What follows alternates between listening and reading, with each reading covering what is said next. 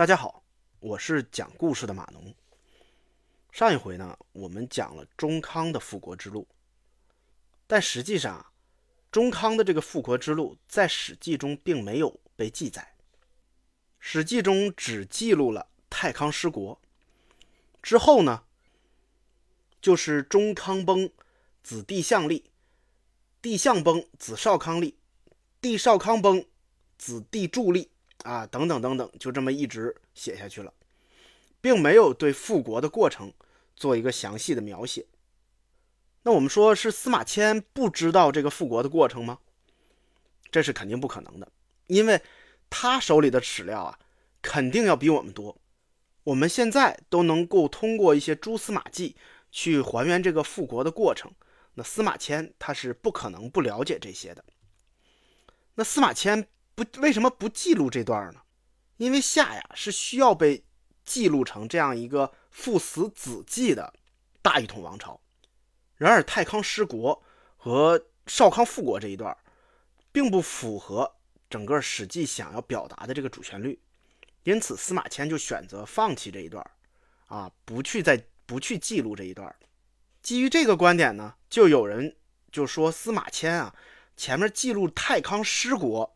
啊，这就是司马迁的一个败笔，但是我认为啊，这正是司马迁的可爱之处。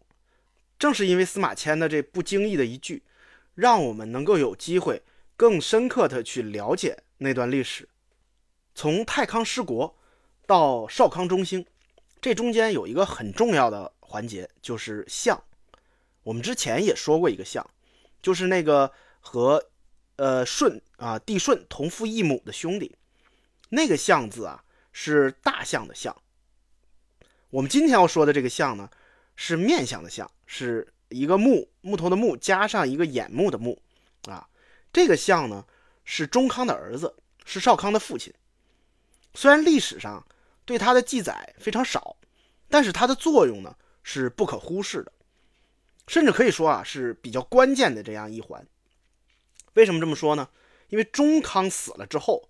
相就接替了夏后氏首领的位置，并且啊，他继续啊为后羿与东夷诸部落作战。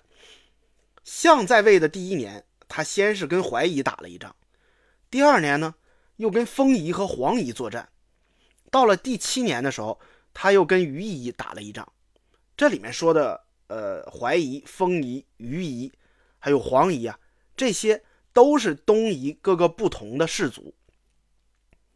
史书中并没有说战争的结果是什么样，但是从后面的记载呢，我们是能够看出来的，这些战争应该都是项胜利了，因为这个时候啊，后羿和东夷之间的战争基本上已经结束了，我们可以看得出来，项已经是后羿非常得力的助手了，项的势力也已经比当年中康那时候更加强大，但是由于这么多年的战争，也导致后羿。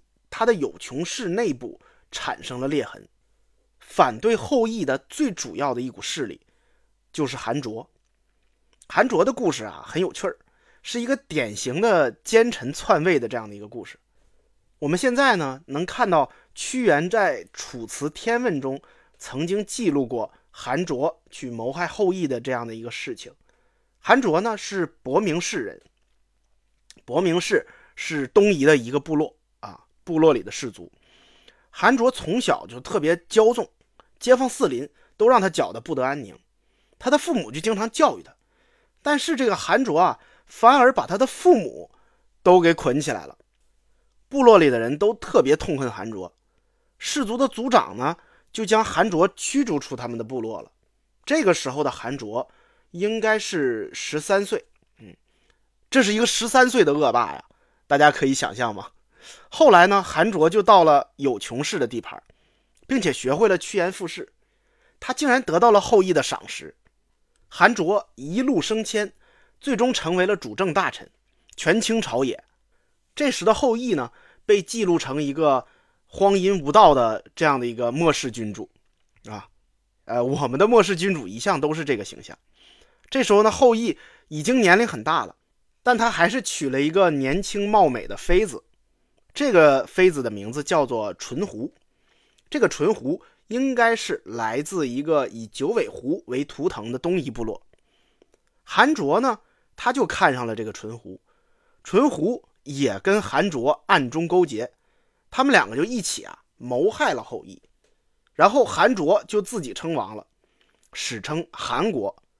这个韩国不是我们的那个邻居那个韩国啊，不是那个思密达，这个韩是寒冷的寒，韩卓姓的就是这个韩啊，寒冷的寒。称王之后，韩卓第一件要做的事儿就是清除后羿的党羽，他陆陆续续害死了很多后羿的亲信。这个时候的项，作为后羿的得力助手啊，肯定也是要遭到迫害的，因此项就逃跑了。他去投靠了一个夏后氏的老朋友，叫真荀氏。这个真荀氏就是以地方为名的这样的一个氏族，他应该是真荀地区比较古老的一个氏族。他们跟夏后氏的关系是十分亲密的，并且呢都是同一支，都是四姓，就是一个女字加上一个可以的乙啊，这个字念四，也是一个八大古姓之一。在项跑了之后啊。韩卓的朝廷里就全部是他自己的势力了。项手里呢有一支能征善战的部队，这对韩卓来说是绝对的威胁啊。因此，韩卓在局势稳定下来之后，就开始着手针对项发动战争。那么，他项的实力也是不容小觑的。据记载啊，项他的联军里面有夏后氏，还有真荀氏和贞观氏。从史书上看，这场战争是打了九年。真荀、贞观先后被灭，最后项的都城也被韩卓攻破，项也被杀了。夏后氏这一支也是惨遭屠杀。不过，虽然夏后氏基本上被杀掉了，但是项有一个妻子，叫做民。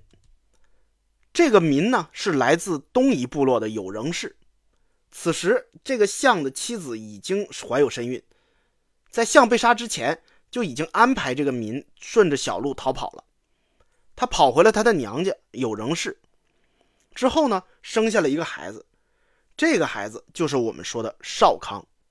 也正是因为有少康，夏才得以成功的复国。关于少康的故事，我们下一回再聊。欢迎大家关注、订阅、转发、收藏。